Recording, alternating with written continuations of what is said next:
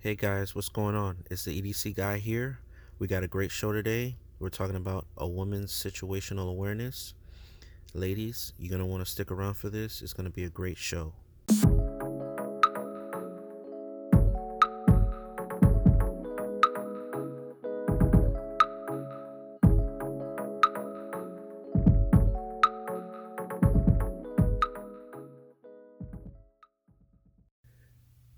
Today, we're talking about situational awareness, specifically a woman's situational awareness.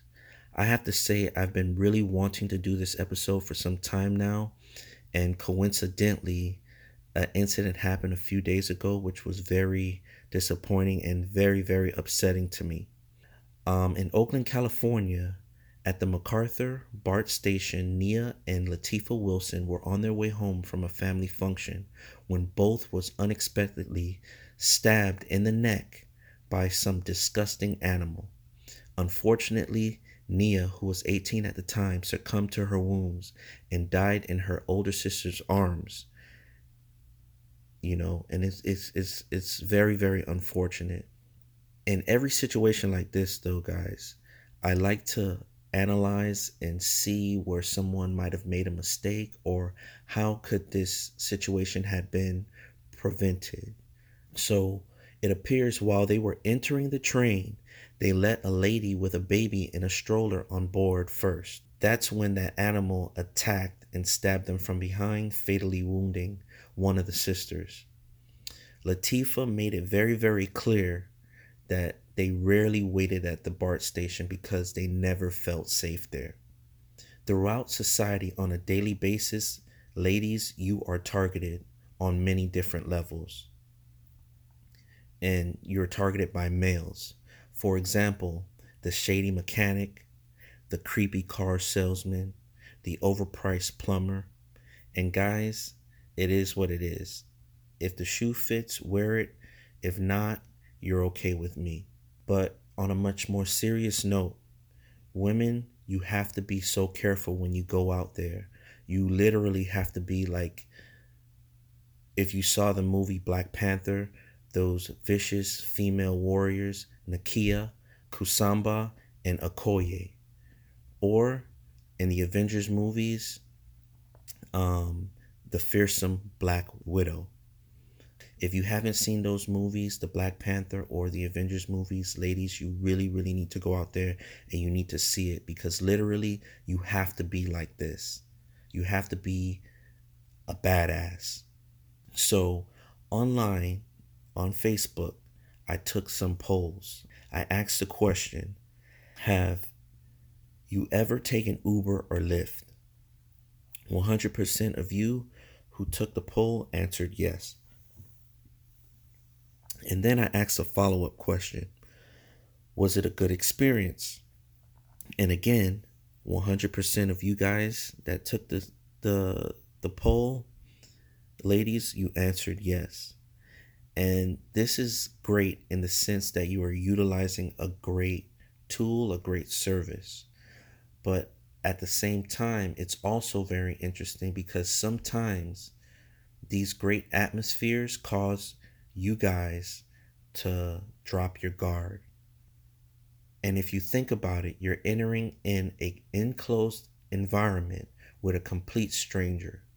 Your situational awareness should always be at an all-time high. Planning an escape or planning an attack to escape. So what I want to do is in this portion is talk about what I've been wanting to talk about for a long time, and it's and it's what predators use, and it's called interview techniques. There's several different types of interviews, and you can find this information in a book called The Little Black Book of Violence What Every Young Man Needs to Know. And it's by Lawrence A. Kane and Kris Wilder. Okay, it's a very good book and it breaks down violence in a way that you've never seen before. So the first one is the hot interview. The hot interview is a sudden and unexpected attack. So, as an example, you're minding your own business you're walking on a sidewalk past some guy or entering the store past some some guy and then bang you get hit with an attack from hell okay the next one is the escalating interview this starts out fairly benign yet rapidly turning hostile so maybe the guy has bought you a few drinks then ask you for your number. You said no. He gets upset. He grabs you by your wrist and then he demands, Hey, give me your number. I bought you all these drinks. I deserve your number at least. That's an escalating interview. Then we have the regular interview. And I think a lot of us um, and guys also use this too. You can apply it to yourself. Even though we're talking about a woman's situational awareness these techniques are used on you as well. But okay ladies so the regular interview begins with some type of distraction asking you for the time or asking you for some directions while this is happening he's evaluating your awareness he's looking at you he's calculating the odds of success when he attacks you, can he win this fight? Can he get what he wants from you?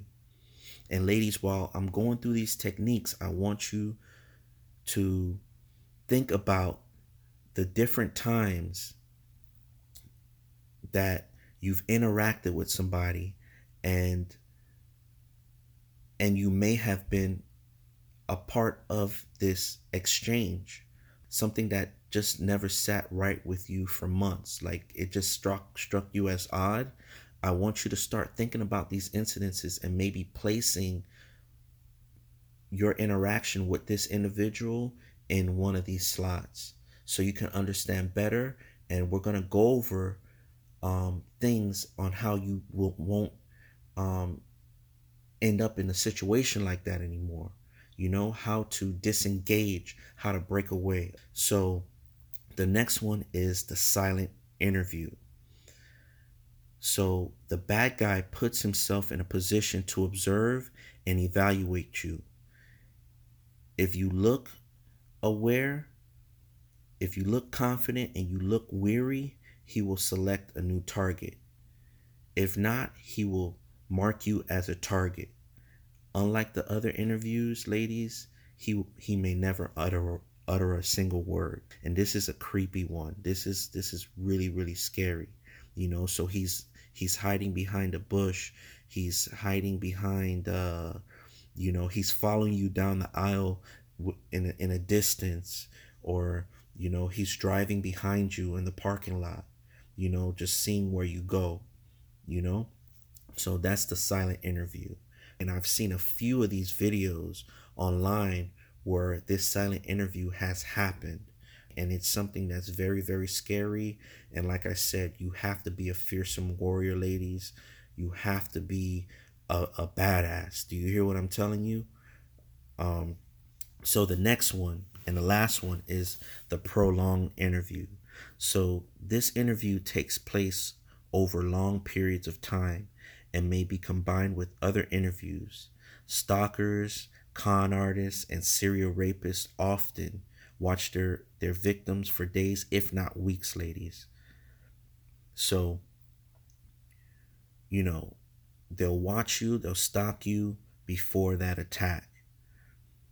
Even when you're home, ladies, you need to remain vigilant. We've all seen some of those interviews or or or, or interactions. We've all seen uh, videos where you know these crazy madmen break down the doors, rush in, storm, you know, a home invasion. Maybe it's a single guy and he's bringing harm to a little child and the mom. Okay, so you always have to remain vigilant.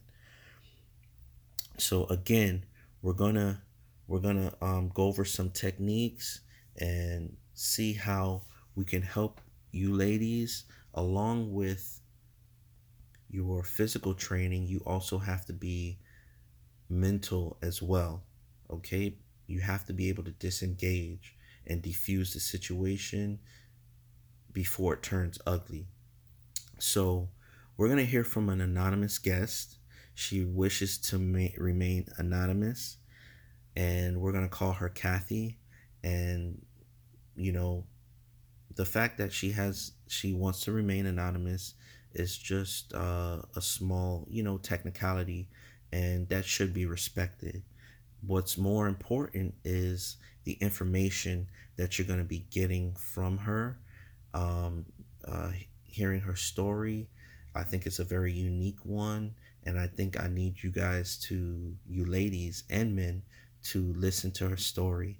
And we're going to see, like I said um, before, how we could address that situation, what we could have done differently, what was done right, and then take it from there. So, without further ado, we're going to talk to Cathy. Hey everyone, I want to welcome Cathy. So, Cathy is going to tell her story. Um, it's a very unique story, and we're going to start from the beginning. So, Cathy, you um, you take transportation, public transportation, uh, right now, and you catch the train, correct? Yes, I do.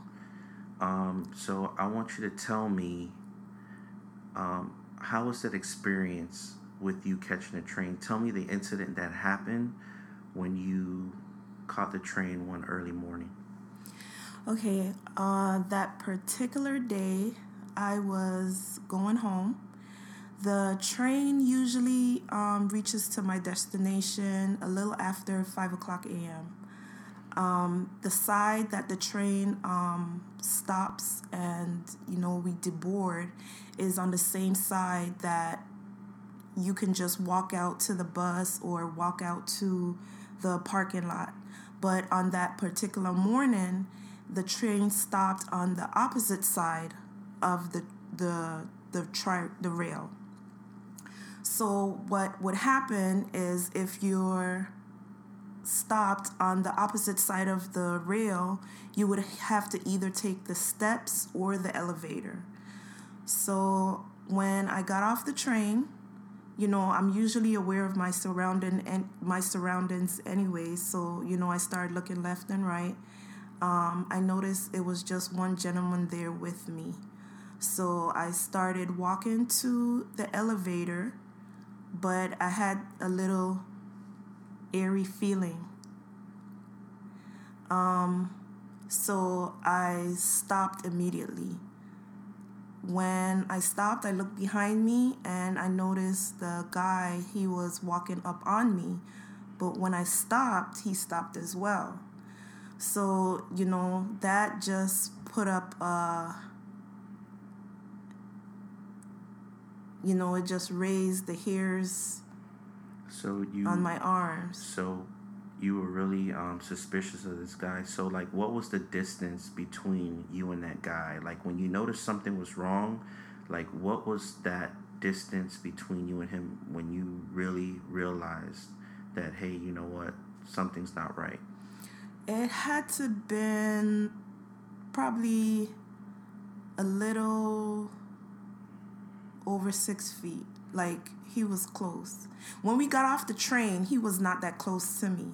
But you know, I was taking my time walking to the elevator, and then that's when I got that you know sense that something was wrong. And when I looked behind me, he was like really close. Okay, so when you saw him really close, what was your next step? Like, what was your immediate thought? What what what steps did you take after that?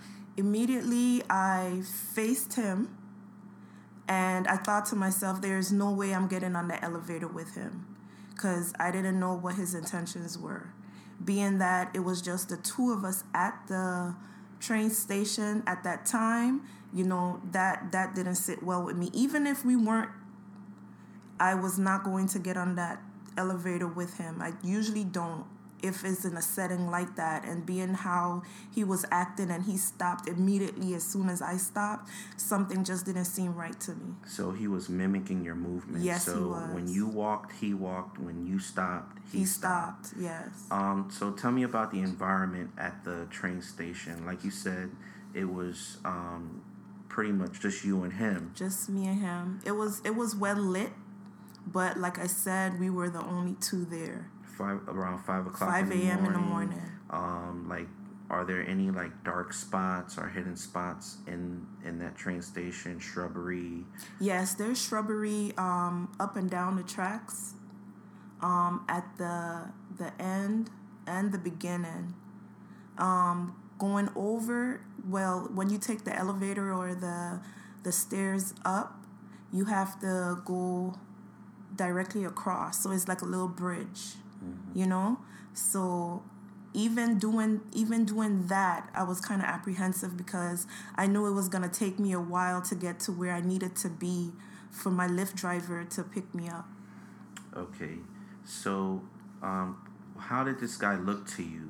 Um, his appearance was he disheveled? Was he well dressed? Um, did he look threatening or did he look weird? What what what strike struck you as odd or just basically how did he look to you? He looked not all there, but he looked regular. Reason I saying he looked not all there is because I guess when he saw that I, you know, stopped, I just like stopped immediately, like just stopped in my tracks. He was kind of like, you know, gave that look like, oh my gosh, what's going on? You know, he was dressed in a t shirt and jeans. He had a bag, a book bag with him, and a plastic bag with him. So to me, I didn't know what he had in that. Well, I, I, I had my jacket on, but and I had my hand in my pocket, and in my pocket is my knife. Um, in my other pocket is a little kitty tool that I have. It's it mimics uh, um, what do you call it? Like a brass knuckle, but with like pointy. Right. So it's like a striking. Device, it's like a striking device. But with, with really sharp uh, points Edge, on it. Yeah. Okay. So, um, so is he at the elevator at this point? Well, I stopped. No, he's not at the elevator at this point because I stopped like within a couple feet of the elevator. So when I stopped, he stopped. You know. So what I did was I just walked in the opposite direction. I walked back down like halfway um, on the track on the the the what do you on the platform, and then I stopped again. Um, I looked to my left, and here he was coming back in my direction. So what I did was I kept doing like a little walk, like you know, pacing back and forth, pacing back and forth, and then just stopping at random times you know? So that made him just look at me like, what is she doing? And I kept looking at him to know that I'm looking at you, you know? So then what I did, you know, I'm looking at my time because I'm tracking my Uber, dri- my Lyft driver as well. So I know that I didn't want to miss it because then that's going to add additional time for, for me waiting there. So then what I did was I walked to the steps and I was like, okay, let me see if he's actually like, you know, still following me. So I walked to the steps real slow. As soon as I got to the steps, I stopped again and I looked around and now he's on me, like in like, you know, couple feet now. So when I saw that, I just shouted out, What? And then he, you know, looked at me. All he did was point to his watch well, he didn't have a watch on, so he pointed to his wrist, and I said, What, the time? And he shook his head. He nodded his head, yes. So I told him the time, and then he just turned around. So then that's when I was like, wow, he is really following me. So I said, I have to make a move for it. So when I saw him turn, I just ran up the steps like really, really fast. So by the time I got across the bridge, I decided to look back, and then that's when I saw him coming up the stairs. Um, I ran down ran down the stairs and then ran across the road to the bus stop where my Lyft driver was now waiting. Okay, so basically you were um, you were just trying to create space between you and him. Mm-hmm. And you took that moment of opportunity when he was distracted to just take off running. Yes. and you know that's a that's a really um, intense story. Um, you know, definitely looking at the situation, it seems as if that was considered a regular interview. You know, so in the segment, I explained to the viewers that, you know, the regular interview, a lot of us have been, you know, targeted that way. Not just women, but men as well. But, you know, specifically women, you know, obviously there was nobody around. He wanted to get close to you, he wanted to distract you, asking you for the time. You know, now he's sizing you up, trying to see if he can get what he wants from you, whether it's to rob you, whether it's uh, rape or whatever it is, abduction, whatever the situation is, you know. And he was very persistent. Ordinarily, somebody would probably just like walk away and say, hey, you know what? This is not the person or this is not my victim. But being that nobody was around, then, you know, all he had was time to mm-hmm. try to to try to uh, to sneak and do what he wanted to do. So I'm definitely glad that you got an opportunity to break away from him and um, you know be able to tell your story. And I think this story is something that um, people need to hear, not just women but men as well, to be able to tell their wives, daughters, sons, you know, everyone in general grandparents. So I remember you also mentioning something happening with your uh, sister as well, like a long time ago. Yes. Um, she was going shopping or something like that. Yes. Um, when that incident happened, I told my sister, and she was like, "Wow, that happened to me too. You know, not too long ago." Um, so what happened was she went to she was shopping at Walmart you know, just a regular day shopping.